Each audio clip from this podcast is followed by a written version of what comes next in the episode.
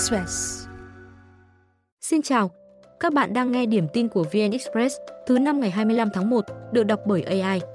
Sau đây là một số tin tức đáng chú ý được cập nhật lúc sáu giờ. Thành phố Hồ Chí Minh tiếp tục là địa phương ghi nhận lượng kiều hối nhiều nhất, chiếm hơn một nửa lượng kiều hối của cả nước.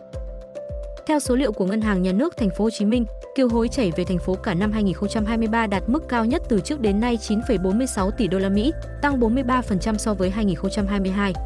Đây cũng là mức tăng trưởng cao nhất thập kỷ, một phần do nền thấp của năm hai nghìn không trăm hai mươi hai. So với tổng vốn đầu tư trực tiếp nước ngoài vào thành phố năm hai nghìn không trăm hai mươi ba, lượng kiều hối gấp hai phẩy bảy lần và bằng khoảng mười bốn phần trăm tổng sản phẩm trên địa bàn. Khu vực châu Á là nơi đóng góp hơn một nửa lượng kiều hối chảy về thành phố và tăng hơn một trăm bốn mươi phần trăm so với hai nghìn không trăm hai mươi hai. Trong khi đó, lượng kiều hối chuyển về từ khu vực châu Phi và châu Mỹ đều giảm.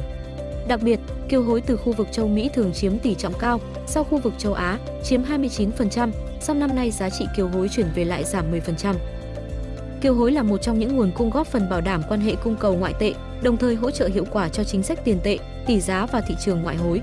Điều này lại càng có ý nghĩa hơn trong bối cảnh các đồng tiền mạnh biến động, lạm phát tại một số quốc gia gây áp lực nhất định đến tỷ giá. Công ty cổ phần Tập đoàn Thiên Minh Đức của nhà đại gia Kim Cương Chu Đăng Khoa nợ thuế gần một nghìn tỷ đồng, vừa bị Cục Thuế Nghệ An cưỡng chế bằng việc trích tiền từ mười hai tài khoản của họ tại ngân hàng. Quyết định có hiệu lực trong ba mươi ngày và hết hiệu lực nếu Thiên Minh Đức nộp đủ tiền thuế còn nợ. Trước đó, tháng mười hai năm hai nghìn không trăm hai mươi ba, Cục Thuế Nghệ An đã có thông báo tạm hoãn xuất cảnh đối với bà Chu Thị Thành, sinh năm một nghìn chín trăm sáu mươi, Chủ tịch Hội đồng Quản trị Công ty Cổ phần Tập đoàn Thiên Minh Đức do nợ thuế.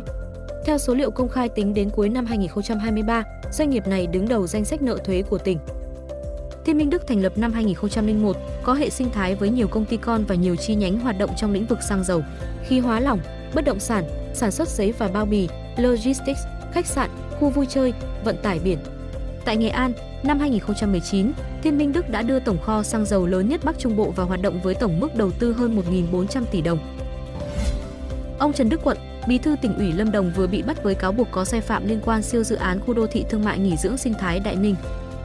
Tại kỳ họp thứ mười của Ủy ban Kiểm tra Trung ương, ông Quận bị đánh giá đã thiếu trách nhiệm trong lãnh đạo, chỉ đạo, kiểm tra, giám sát để xảy ra một số vi phạm, khuyết điểm trong quản lý nhà nước về lâm nghiệp, đầu tư, đất đai, nhà ở, bảo vệ môi trường. Trước ông Quận, xê không ba đã bắt ông Trần Văn Hiệp, Chủ tịch Ủy ban Nhân dân tỉnh Lâm Đồng, Nguyễn Ngọc Ánh, Chánh thanh tra tỉnh Lâm Đồng với cáo buộc nhận hối lộ. Dự án khu đô thị thương mại, du lịch, nghỉ dưỡng sinh thái Đại Ninh có quy mô hơn ba nghìn năm trăm héc ta, trong đó diện tích thuê rừng hơn một nghìn héc ta với tổng vốn đầu tư hơn hai mươi lăm nghìn hai trăm tỷ đồng. Thời gian dự kiến thực hiện từ năm hai nghìn không trăm mười đến năm hai nghìn không trăm mười tám. Đến nay dự án chỉ xây dựng được vài công trình tạm và để rừng bị phá, lấn chiếm hàng trăm héc ta. Một vụ hỏa hoạn vừa xảy ra chiều qua tại một cửa hàng ở tỉnh Giang Tây, miền Trung Trung Quốc, khiến ít nhất ba mươi chín người chết và chín người bị thương, một số người vẫn bị mắc kẹt. Hiện chưa rõ nguyên nhân hỏa hoạn. Chủ tịch Trung Quốc Tập Cận Bình ra tuyên bố kêu gọi kiên quyết ngăn chặn tình trạng thường xuyên xảy ra các sự cố, đảm bảo an ninh tính mạng, tài sản của người dân và ổn định xã hội nói chung. Đây là vụ cháy thứ hai gây thương vong lớn về người ở Trung Quốc trong chưa đầy một tuần. Trước đó đêm ngày mười chín tháng một, ký túc xá trường Inkay, tỉnh Hà Nam, miền Trung Trung Quốc bốc cháy, khiến mười ba người thiệt mạng. Moskva vừa cáo buộc Kiev bắn rơi máy bay chở tù binh Ukraine, gọi đây là hành vi man rợ. Chủ tịch Hạ viện Nga Volodin cho biết, Nga chuẩn bị đệ đơn tới Quốc hội Mỹ và Đức để các nghị sĩ nước này có thể thấy rõ mình đang tài trợ, giúp đỡ người như thế nào. Bộ Quốc phòng Nga cho biết sự việc xảy ra vài giờ trước cuộc trao đổi tù binh đã được thống nhất vào ngày hai mươi tư tháng một, dự kiến diễn ra tại cửa khẩu biên giới ở Belgorod. Cố vấn của Tổng thống Ukraine Zelensky cho biết, nước này cần thời gian xác minh dữ liệu và sẽ bình luận sau. Cơ quan chính phủ Ukraine chịu trách nhiệm các vấn đề liên quan đến tù binh cho biết họ đang điều tra tuyên bố của Nga.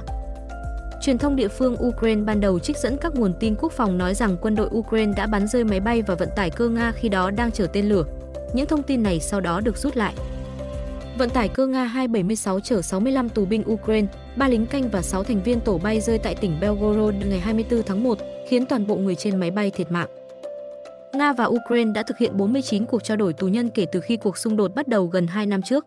Thông tin sẽ tiếp tục được cập nhật lúc mười bảy giờ.